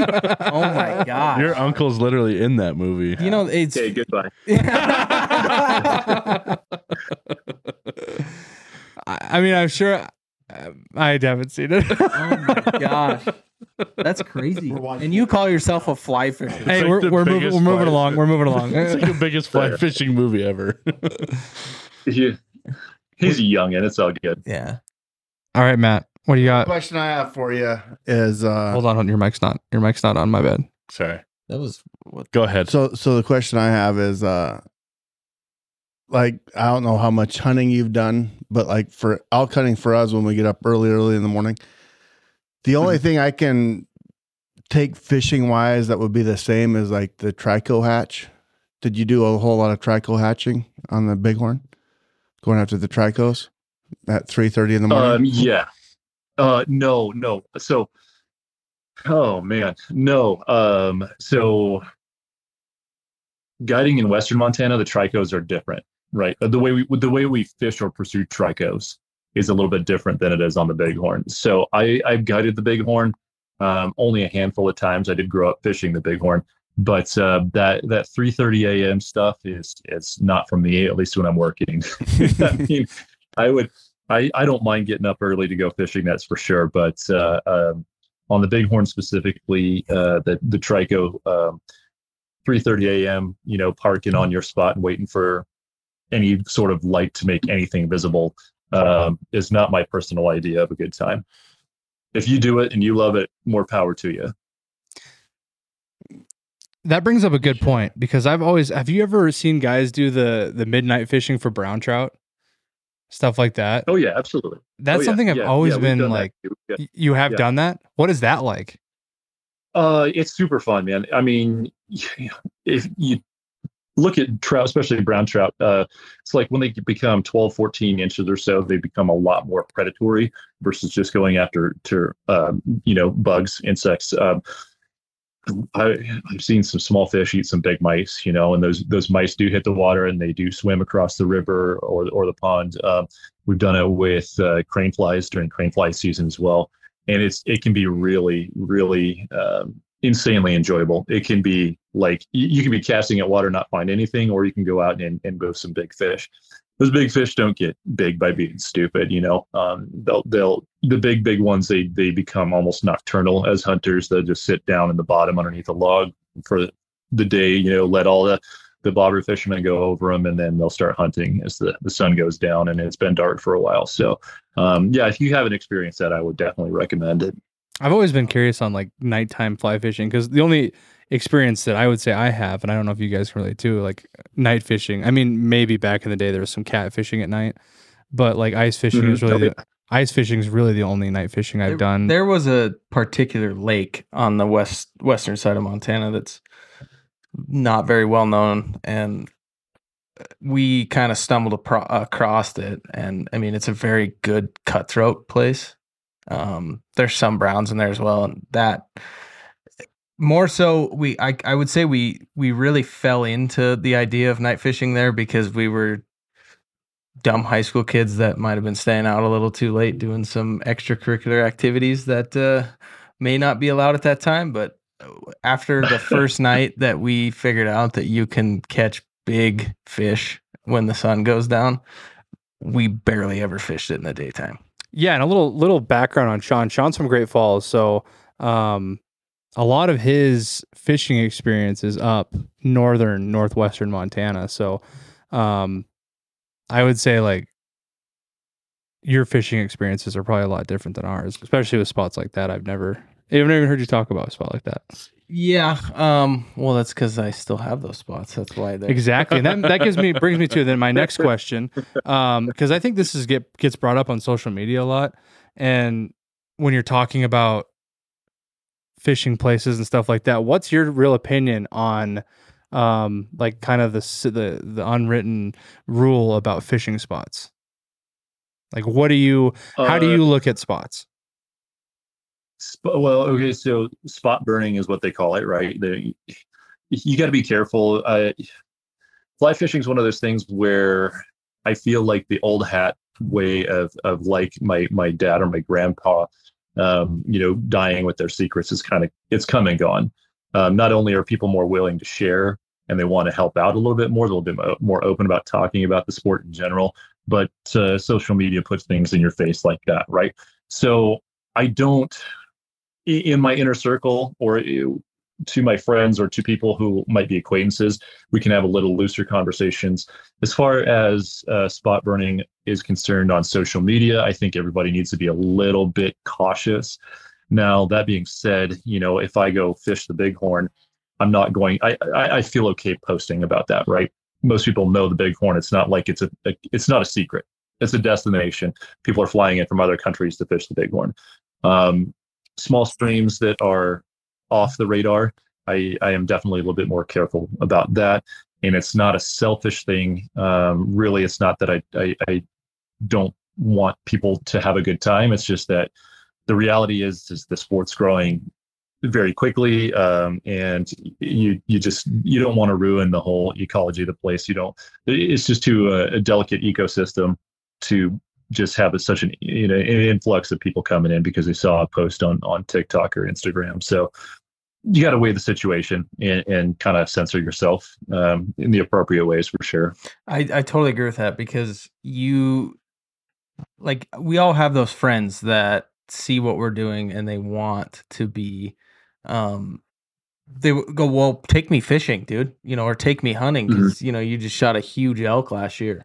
And those situations is where you keep the hole in the wall secret and you take them to your public spot you know like your main stretch of the missouri your main stretch of the yellowstone Sure. whatever but when you look at your your basically your small lakes, your small streams, like things like that, you're not going to take somebody that isn't a very close friend to those. You know what I mean? And it it does because a lot of mm-hmm. problems. I feel like with with people that say that you know they're your friends, but only use you for your spots, which I'm sure all of us have had uh, experience with that before. But Well, and I think really the way that Nic just brought that up was such a like how I look at things too.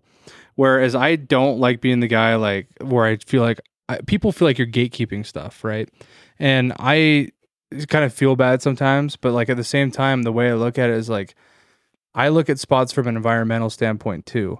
And when I've seen, you know, I've I've done Ramsey and I've been very blessed to been able to do fishing outside of the weekend thing where we can go a lot and different forms of it. Mainly, you know, fly fishing being the main venue for our fishing, but we do a lot of different types. And I've been places that I thought were very niche, right? Not a lot of people know about.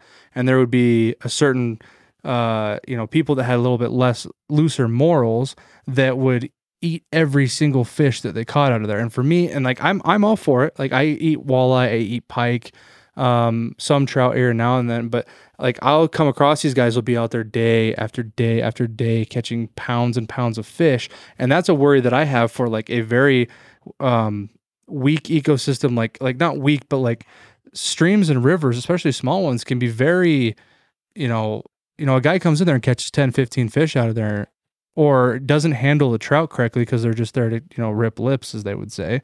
Um, that's the impact that I see. I don't really, I'm not the person that's like, um, I'm trying to keep this from you. It's like I try to keep it low key because I could just see the wrong people getting involved and then really hurting the ecosystem. Oh, for sure. I can I can promise you right now that there is a stretch of the Missouri River that I fished when I was young that is now one of the most hottest spots for uh, guided fly fishing, um, like drift boat trips. But yeah, I don't know if you if you understood kind of what like if, if if what I was saying, it was kind of along the lines of what you were saying. I don't know. Um, I just feel like there's a, a big environmental impact to 50 people knowing a small spot.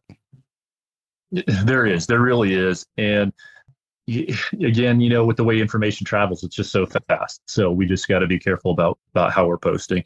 Um, I can't imagine in the hunting thing. You know, I did grow up hunting. I don't hunt as much as I as I used to. Uh, my my brothers definitely hunt a lot more than I do. Um, I don't know what I would do if somebody asked me to, to show them the ropes as far as hunting or, or hunting spots. I think that's a little more tricky. For me as a, a fisherman and a fishing guide, um, if if somebody's asking me to show them how to fish or where to fish, I can pick from a handful of places that are that are known anyway. That's not going to change really any of the impact on on the area itself. You know, I mean, we've talked about a couple of the big ones already. I know the the Bighorn uh, very well. I know the Missouri. You know, and the um, uh, the Madison, the places like that. Showing somebody the ropes there is not going to change the the the face of of of the fishing scene, you know, at all. So um, I, I, I think it's a little easier for the fishermen and women to to figure out a, a way to navigate that versus versus the hunters for sure. Okay, so to wrap up that segment, I got one last question to ask you as a as a rapid fire here. So, what is the We didn't oldest? do this very rapid fire, did we? Well, like I said, it's it's it's the idea of the rapid It fire, is. not We're- the actual segments of it. segments I'll on this show on that too. segments on this show kind of take a uh, maze to get uh, to, To the finish through. line. Yeah. Um. But anyway, so what's the uh, what's the oldest piece of equipment that you carry with you? Like I'm talking like you got waders that you wore for ten years. You got a pair of. Uh, uh, I mean, what do you, what do you got?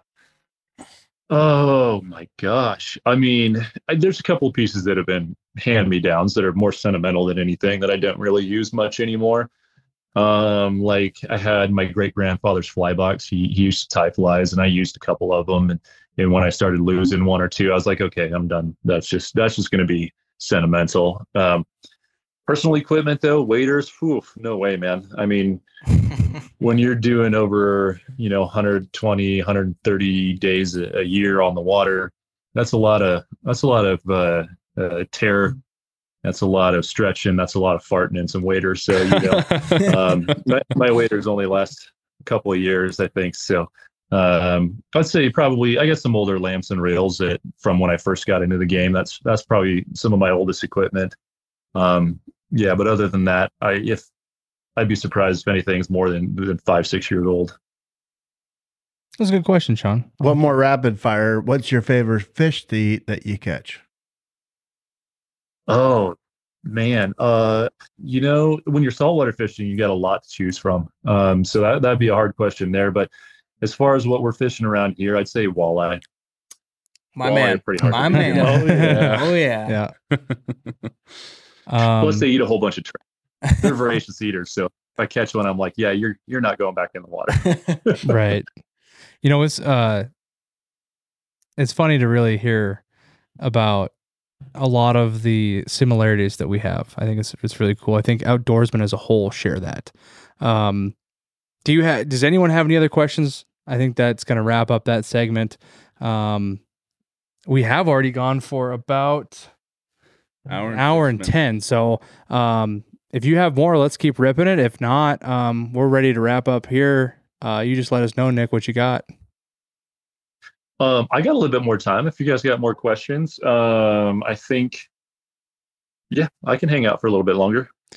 Okay. I guess the only thing, there was one more thing I was going to ask, and I can't remember what it was. Hmm. Classic, classic stroke, Riley. Classic stroke, Riley. Um, guys, you got to save me here. I've lost my train of thought. I'm blanking. I got a question for you guys. When you guys going saltwater fishing with me? I mean, if the Soon as invite's there. Yeah, I mean, So actually, funny enough, Matt and I and Ramsey are going saltwater fishing a normal way, obviously the way that most people know, not fly fishing. Um, we're trying out a new boat for Matt. Matt's kind of our resident Californian. um, and we were we were we're really wanting to find the right boats to where we can do this trip every year and start fly fishing it. But yeah, I mean, if the invite's open, Nic, I mean, we're always we're always ready to fly.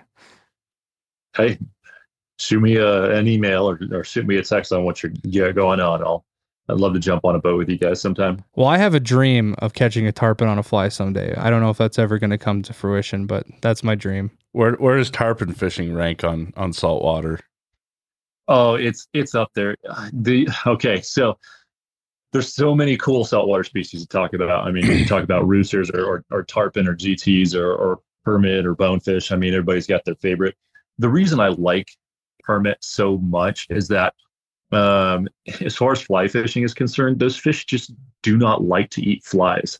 It's it's just a it's a patience game. It's a hunting game. It's it's it'll try you. It'll it'll make you cry. It'll make you shout for joy. You know, you finally land one, and and uh, you might do a, a cannonball backflip off the bow of the boat. Um, it's it's the most celebratory thing that I've ever done. I would put tarpon personally, and I might get some flack for this, but like just right underneath permit. And the reason is the the tarpon eat and the tarpon fight is so unbelievable. It's it, it's like nothing you'll ever experience. It's phenomenal. So um, I highly recommend it. Obviously, get that on your list. It's it's an absolute blast. Um, but just the uh, the patience of the permit game is is something that just bumps it up above the tarpon personally for me. Don't hate me. Everybody out there who loves tarpon fishing, don't send me hate me email. So we've kind of talked a little bit about like your favorite fish of all time to catch. Do you have a saltwater species or other species that's like on your target list that you like dream about doing someday? Yeah, I still I've caught some some um trevally and some some jacks and and uh, other you know I would say I still haven't got a GT though, so that one's definitely on the list. Um, and uh, roosters, uh, actually, Josh and I are heading out to to catch some roosters here late summer. So talk to him about that one if you guys are down. But um, still haven't caught a rooster, and I still haven't caught a GT. So those are definitely high up on the list. Yeah, so I think for me, let's just talk about that real quick. I'll let you guys on the table talk too, and maybe Nic can say if what he thinks about it. I have like three species that I personally like would want to someday. Obviously, the tarpon I just said, but barracuda is up there for me. Oh yeah.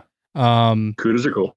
as well as, and I'm sure you've done plenty of this, but I want to do topwater pike, but I want to do it like in like Canada where where there's a lot Mhm. more on lakes. Like I want to get on a boat and do it and do it on like an open lake. That's always been a dream of mine.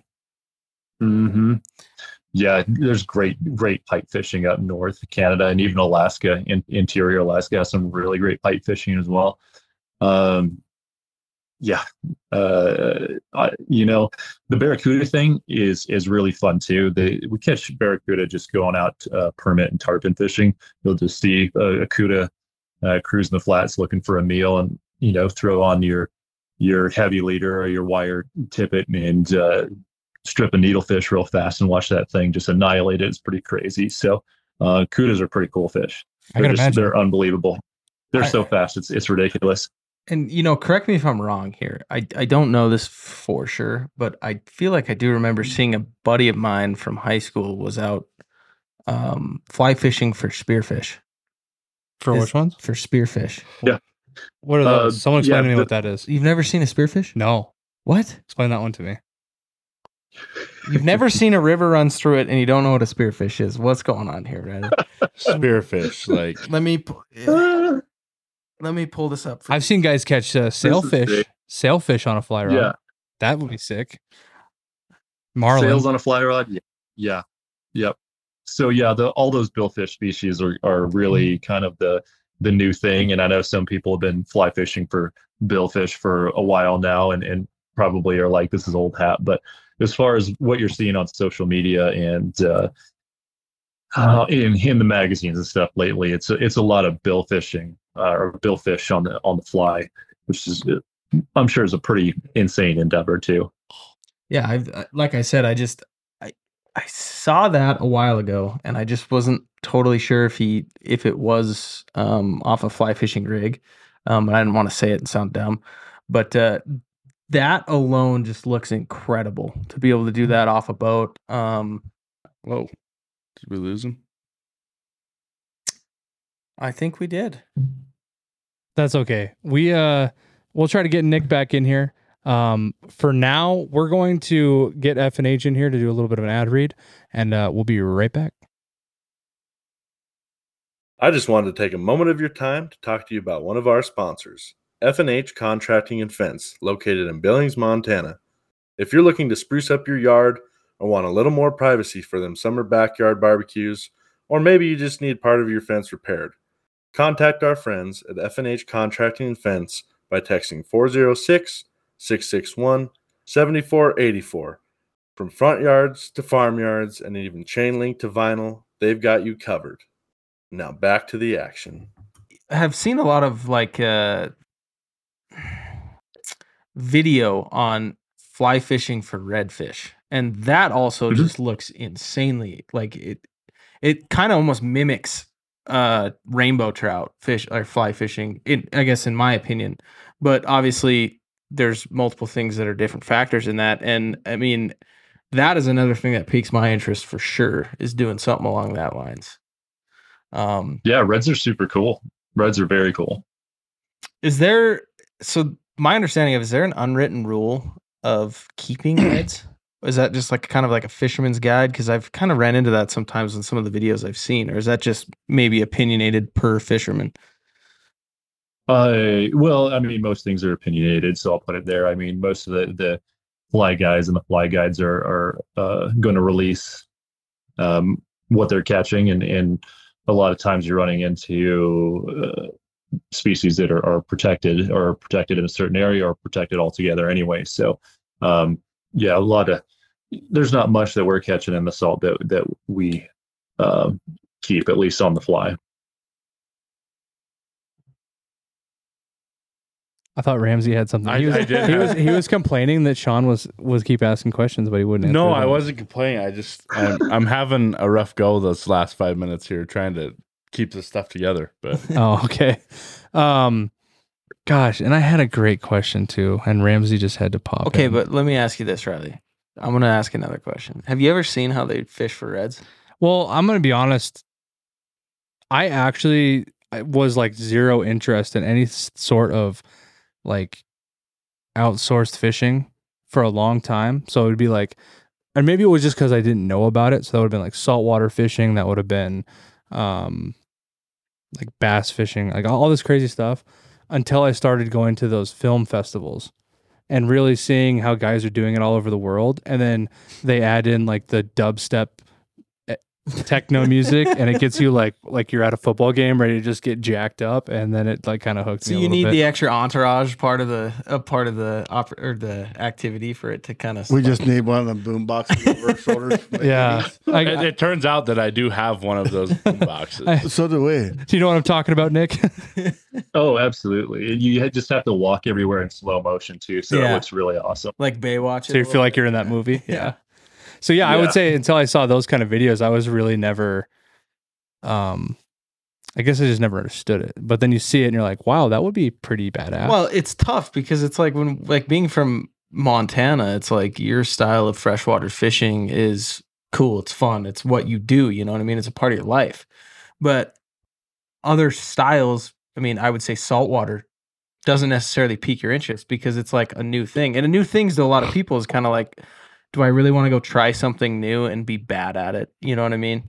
Yeah. Um, and so you always have that kind of in the back of your head, but like seeing how the style of fishing is like watching these like you know higher media companies that revolve around saltwater fishing like seeing how they do shit is crazy i mean it just seems like i want to do that right now you know what i mean yeah Well, and I think, and have you ever done the? uh I'm assuming you have. I didn't know if you went on the trip with your brothers a couple years ago, but those Alaska trips for all the different kinds of salmon and trout and stuff that looks fun on its own too, Nic. Well, that's like, uh, I mean, talk about like Montana on steroids, right? I mean, you just it's beautiful mountainous country. It's it's it's gorgeous, and and the, the rivers are just insanely full of fish. I mean, you you you go up to Alaska to catch until your arms fall off, basically. Uh, that's that's the aim there, which is completely the opposite of what you're doing when you're, going out to saltwater fish, right? Uh, total different ends of the spectrum, but um, yeah, it's there's there's really nowhere like Alaska, uh, at least you know in in the Americas. Um, I mean, you could talk about like uh, some some places in in Mongolia or um, you know uh, East Russia that are fairly well untouched still, but it's it's hard to compare with Alaska. And just the number of species and and the size of the fish that come up those rivers is is it's daunting. It's unbelievable. I would can say imagine. I would say too like a big representation for me, at least on my opinion of fishing in Alaska, is like steelhead.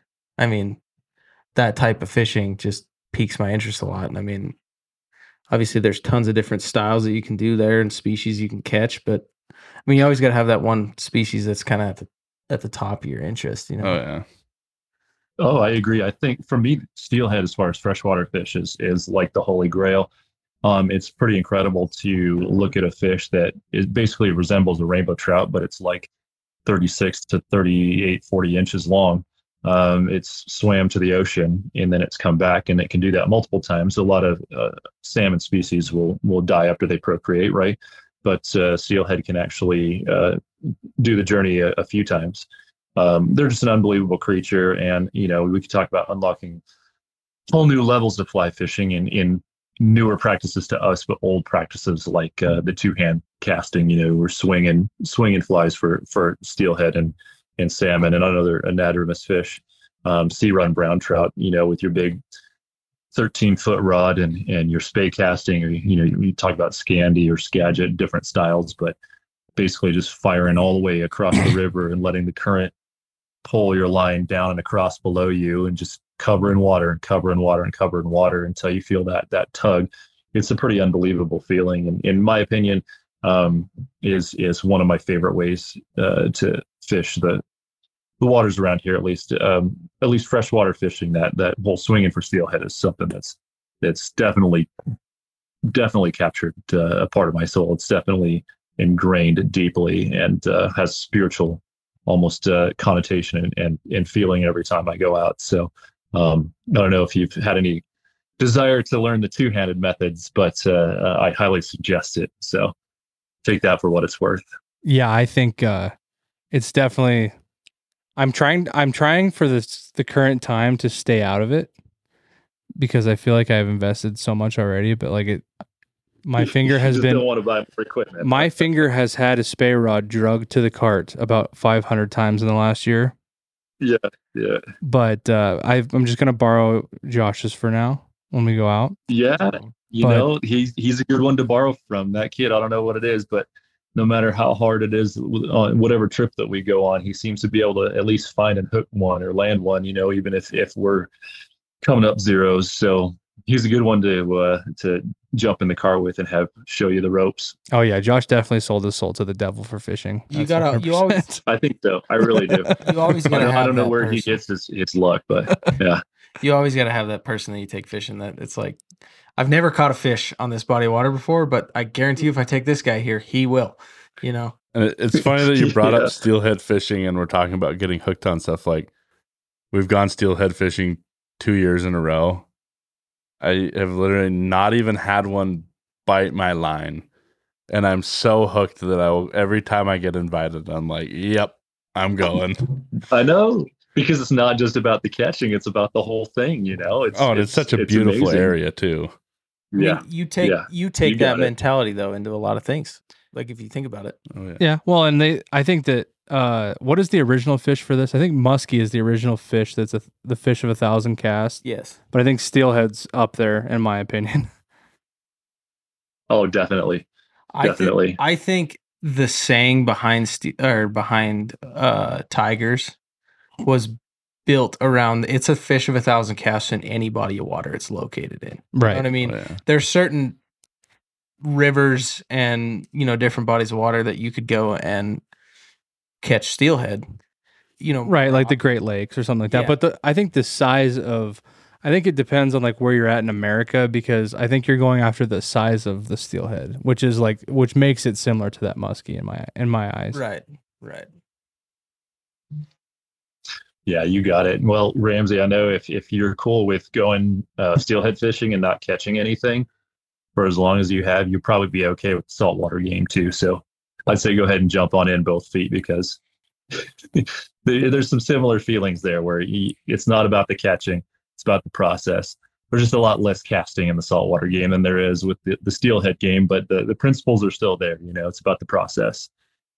Oh yeah, I'm a I'm a very easily self-contained person. If I'm not c- catching fish, I'm not going to be super upset about it. I mean, Good. they're there for the experience more than anything. nick as long as you can Sure, if, yeah. as long as you can teach the uh the bass get the bass set out of this guy i think you'll be okay Oh, whatever. uh, yeah, I, I deal with that with a lot of clients. I got a lot of clients from the south, so uh, I can I can whip the bass set out of you if you need me to. I just I get just so keep my my my long landing net in hand, so if you're bass setting, I'll just whack you on the back. yeah oh, that'll work. That is a good strategy. Yeah, that's why I've always I've always referred to myself as uh, I I think I've been fly I think Ramsey and I've been fly fishing now for like An equiv- equivocal amount of years because probably eight or nine years, ten years maybe. Oh, it's been. I still refer to myself as an amateur because, um, you know, if you if you act like you're not good at it, then people won't judge you. You know what I'm saying? yeah. So when you when well- you I, you could ask your brother. Uh, I, his frustrations with me have been year many many years of frustration. I think this is the first year that where he's finally starting to realize, wow, he's not a toddler anymore. Oh, that's good. That's good. Yeah, I'll have to dig for some stories on that. All I know is I've seen some photos of you with some nice brown trout in your hands. So, um, uh, you know, on- every on dog of those gets a bone. It's just because Yeah. he takes Josh with him. Actually, Josh catches right. them and I just hold them. just kidding. then you turn the fish around and turn the camera, and oh look, Yeah. it's a, a second fish. Yeah, No, it took me it took me a long time. Like really, it took me five or six years to really like nail. Like fly fishing is not easy in my eyes, but I don't know. I now I, I, I joke about it now. Like now it, it's it's kind of a a skill that I would be confident in. But um, for a long time, it was it was the struggle bus. Well, you know, it's funny because like my intro to the outdoors was like I was a fisherman. I didn't start hunting until I was 20 years old, you know, so like everything before that was fishing. And obviously, fly fishing is um, became a big part of it. And I really didn't get into fly fishing a ton until I went to Washington State and were, I was catching largemouth bass on a fly rod. And that was That's like a lot of fun. that really was like holy shit this is great like i need to get better at this and i need to uh, pursue this outdoor opportunity um I I'd don't say there's two. I think we've talked about this a million times. There's two things in this life that that I could pinpoint to the most, and I guess this is this is obviously just opinionated, but the most spiritual things you can do in the outdoors. Um, that you really are. You have to use your own. Like you have to have skills to do it, right? And you have to have the ability to be one with nature. And I know this is super like set like sappy talk, but that would be fly fishing and bow hunting, hand in hand. The two things that are on the league of their own that you can't compare to anything else. for sure and you know what's funny is the comparison between the two is failure drives passion Yeah. A 100% I would agree with that. Totally. trial and error yeah, I would agree. I think I think both of those practices just uh, require a certain level of intentionality, um, and, and they're just not easy. So you got to get the reps, you got to get the practice, and and uh, you know um, develop the muscle memory. Um, and in above and beyond that, it's just it's it's a a measured. It, it's it's a it's a practice. It's it's like to me, fly fishing and fly casting is is basically it's a meditation. It's a it's a specific measured movement um, for desired outcome. It's a it's a, a a focus and an intentionality. And I see bow hunting as the same way. And so I think those correlations are are are are very very valid. And um, that's what kind of puts them into a certain category where you just are able to feel a little bit more um, in tune, in touch, dialed in, connected to what's going on around you, and that really that that just to me elevates the the level of of that feeling alive, that true self, that that kind of that notion where you know you just kind of you're you're living your purpose and you can feel um, the the power of in everything that that's just there. It's palpable. You're in it, and it's it's a beautiful thing. But uh, uh, I draw those two correlations quite a bit between the the fly fishing and the bow hunting. So I think you guys are right on. Yeah, I think it could again couldn't be per- more perfectly said than that. Um, and I think that's a great way to to wrap this up. I think that get out there, try a little bit of fly fishing if you haven't done it. If you're looking for um, some reasons to get out, go ahead and check Nic's Instagram, Downstream Clothing. Uh, they've got all kinds of videos and demonstrate. I mean, I don't know demonstrations, but really shows his way of life. Um, you do have some ambassadors, right? That you post on your on your page. Yeah, yeah, we do. We take uh, we have some ambassadors, and um, we always look for other affiliates who can kind of help spread the word and, and want to be kind of a part of the team and who are a little bit uh, uh, social media savvy and, and want to help just kind of perpetuate the thing for sure. So yeah, go check us out. It's it's uh, Instagram is at downstream wear. That's DNSTRM. We always abbreviate things. That's my thing. I don't know why or shorten them. Like I just like I'm like vowels are too much. Like it's too long. Let's just downstream DNSTRM. Cool. Let's go. So it's at DNSTRM wear at downstream wear is our, our Instagram handle. Go check us out there for sure. Um, the website is is downstreamwear.com, all spelled out. Um, get some good resources over there as well. So, um, yeah. Um, I guess is it okay if I throw out an offer for you guys? I mean, there's there's uh, I might as well give like a coupon code or something to your listeners. I'd be more than happy to do that if you guys are cool with that. absolutely, absolutely. man. We're here. For, we're uh, whatever you got. Throw it out. Cool. Yeah. Um, well, I guess if you guys listen to this podcast and, and you want to jump over to the website, that's downstreamwear.com. Let me think here. Let me write this down so I don't forget to do it. Um, let's to use a coupon code Bull Mountain Brothers. That's B U L L M T N B R O S. Bull Mountain Bros. You want me to say that again? B U L L M T N B R O S. Use that code at checkout, and uh, we'll give you a little discount um, uh, for sure for just being a listener. Um, if you do me a favor and, and tag me in, in your story or in a post or something at downstream wear that's DNSTRMWEAR on uh, Instagram, I'd sure appreciate it too. Um, if you go over to the website, that downstreamwear.com, there's going to be a sign up box for your email. Of course, we do a, a great newsletter. That's where you get your information. Um, we are definitely uh, setting up some some destination trips. Um, that's where you get. We're gonna have Sean. We're, we're gonna have Sean pull up your Instagram while you're talking about it. Keep going. Oh, sure. Yeah, yeah. Well, if you just go to the website there and, and sign up for the uh, on the pop up that comes right on the homepage, um, then you're going to be in the know on on all the new drops on on clothing, on all the new um, you know tactics we're using, the newsletter, the blog, yeah, all that new information goes out to subscribers first, including discounts. Subscribers always get discounts and dibs on on the new gear first. And so if you go over there and subscribe, um, there's there is um, something coming up for the the spring 23 release that's right around the corner too. So go ahead and sign up on that website. We'd really appreciate it. Yeah, and we're just checking out your stuff now. It looks like you got some uh, 2023 hats that are on top of the page here, some beanies, um, some face shields, stickers, and then uh, lots of clothing. So it's a lot of cool stuff. Um, I've got a couple of your shirts. They're really comfortable. Uh, they're stuff that you would like to wear when you go out in the woods. I really, I really like them myself.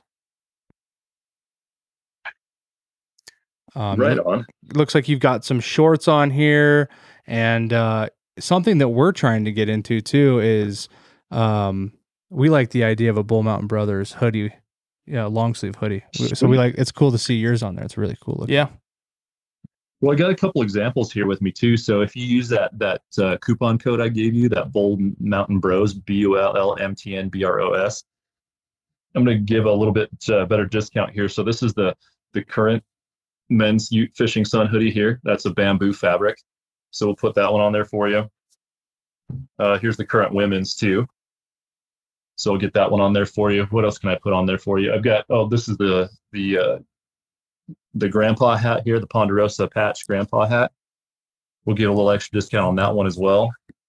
Uh, what else do I have out here? Oh, I've got some more of the permit hats. We've been talking permit this whole time. I forgot about that. Got a few more of those left in stock. That's a limited run from one of our, our uh, fellow artists, Corey Street, who's actually a tattoo artist in Dillon, Montana right now. So Oh, very go check cool. him out too. If you're if you want to go catch some trout and get some ink, go check him out, Dillon. Very cool. Yeah, and you can even check. We even got we have an man. in studio. Oh yeah. look at that. I we can, have a, I can model this right have- now. for you. Sean's got an in Look at that. Look at that nice hat that Sean's got oh, right there. Oh, Slick. Hey, that looks good, bud. Way Well, to Sean- go. Sean's an olive green guy, so we have to get him everything that's Oh, I olive love it. green. I It's all love he it. wears all the time.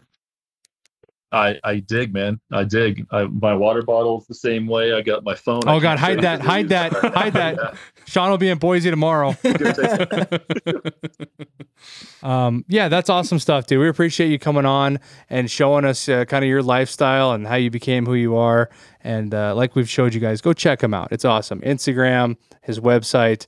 Um, It'll be on our Instagram as well. I'll put him in the story and yeah, we'll we'll do some stuff and and we'll uh, we'll be able to give you guys some links that you can go straight to his stuff and check out his gear. Um, anything else for us, Nic? No, I, I just appreciate. I want to thank you guys for taking time out of your busy schedules to talk to a goofball like me. Um, it's been really great getting to know you. It's just funny because you're you're such good friends with my my little brother. But I guess for context for everybody else, uh, Josh is quite a bit younger than than, than uh, his his older brothers. So um, um, it's just I'm happy to to be here. I'm happy you guys asked me to do this. It's been real fun, and, and I really appreciate you guys. Awesome. Thanks, Nic. Thank. Um, yeah, and like one more thing, I would say that uh, it's been fun. Uh, it's been a, it's we like to develop relationships with people that are like minded. So, um, thanks for coming on. For everyone else, uh, we're gonna finish up here. Don't forget, we have raffle tickets available for the turkey hunt um, that's coming out this spring. You can get a hold of us at bullmtnbrothers at gmail.com. We'll come bring tickets to you. We're running that. Sean and I and Matt and Ramsey, the four of us, are about to kind of tell you about a cool fundraiser gig that we're doing in a couple weeks. Once that's nailed down, we'll have advertising for that. Um, anything else, boys? No, sir. Covers it for me. All right. Thanks for joining, and we'll get you on the next one. Later. Thanks for listening to another episode of Bull Mountain Brothers. Hey, if you're looking for more Bull Mountain Brothers, be sure to follow us on TikTok and Instagram at Bull underscore Mountain underscore Brothers and Facebook and YouTube at Bull Mountain Brothers. Also, don't forget to check out our BMB store at bullmountainbrothers.com where you can find some super sweet deals on some seasonal merchandise and outdoor gear.